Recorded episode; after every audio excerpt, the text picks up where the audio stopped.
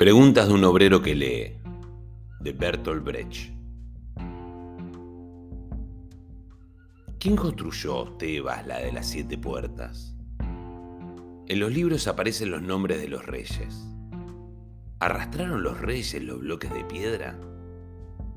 ¿Y Babilonia, destruida tantas veces, quién la volvió siempre a construir? ¿En qué casas de la dorada Lima vivían los constructores? ¿A dónde fueron los albañiles la noche en que fue terminada la muralla china? La gran Roma está llena de arcos del triunfo. ¿Quién los erigió? ¿Sobre quiénes triunfaron los césares?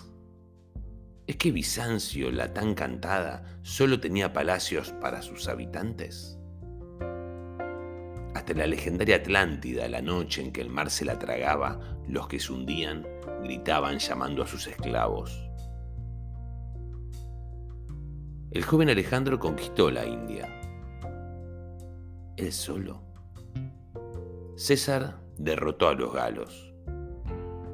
No llevaba siquiera un cocinero.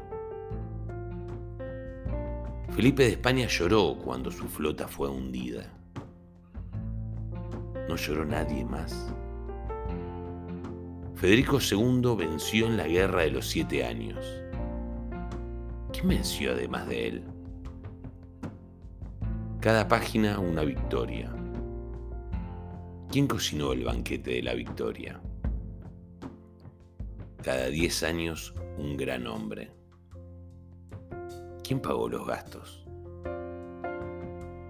Tantas historias, tantas preguntas.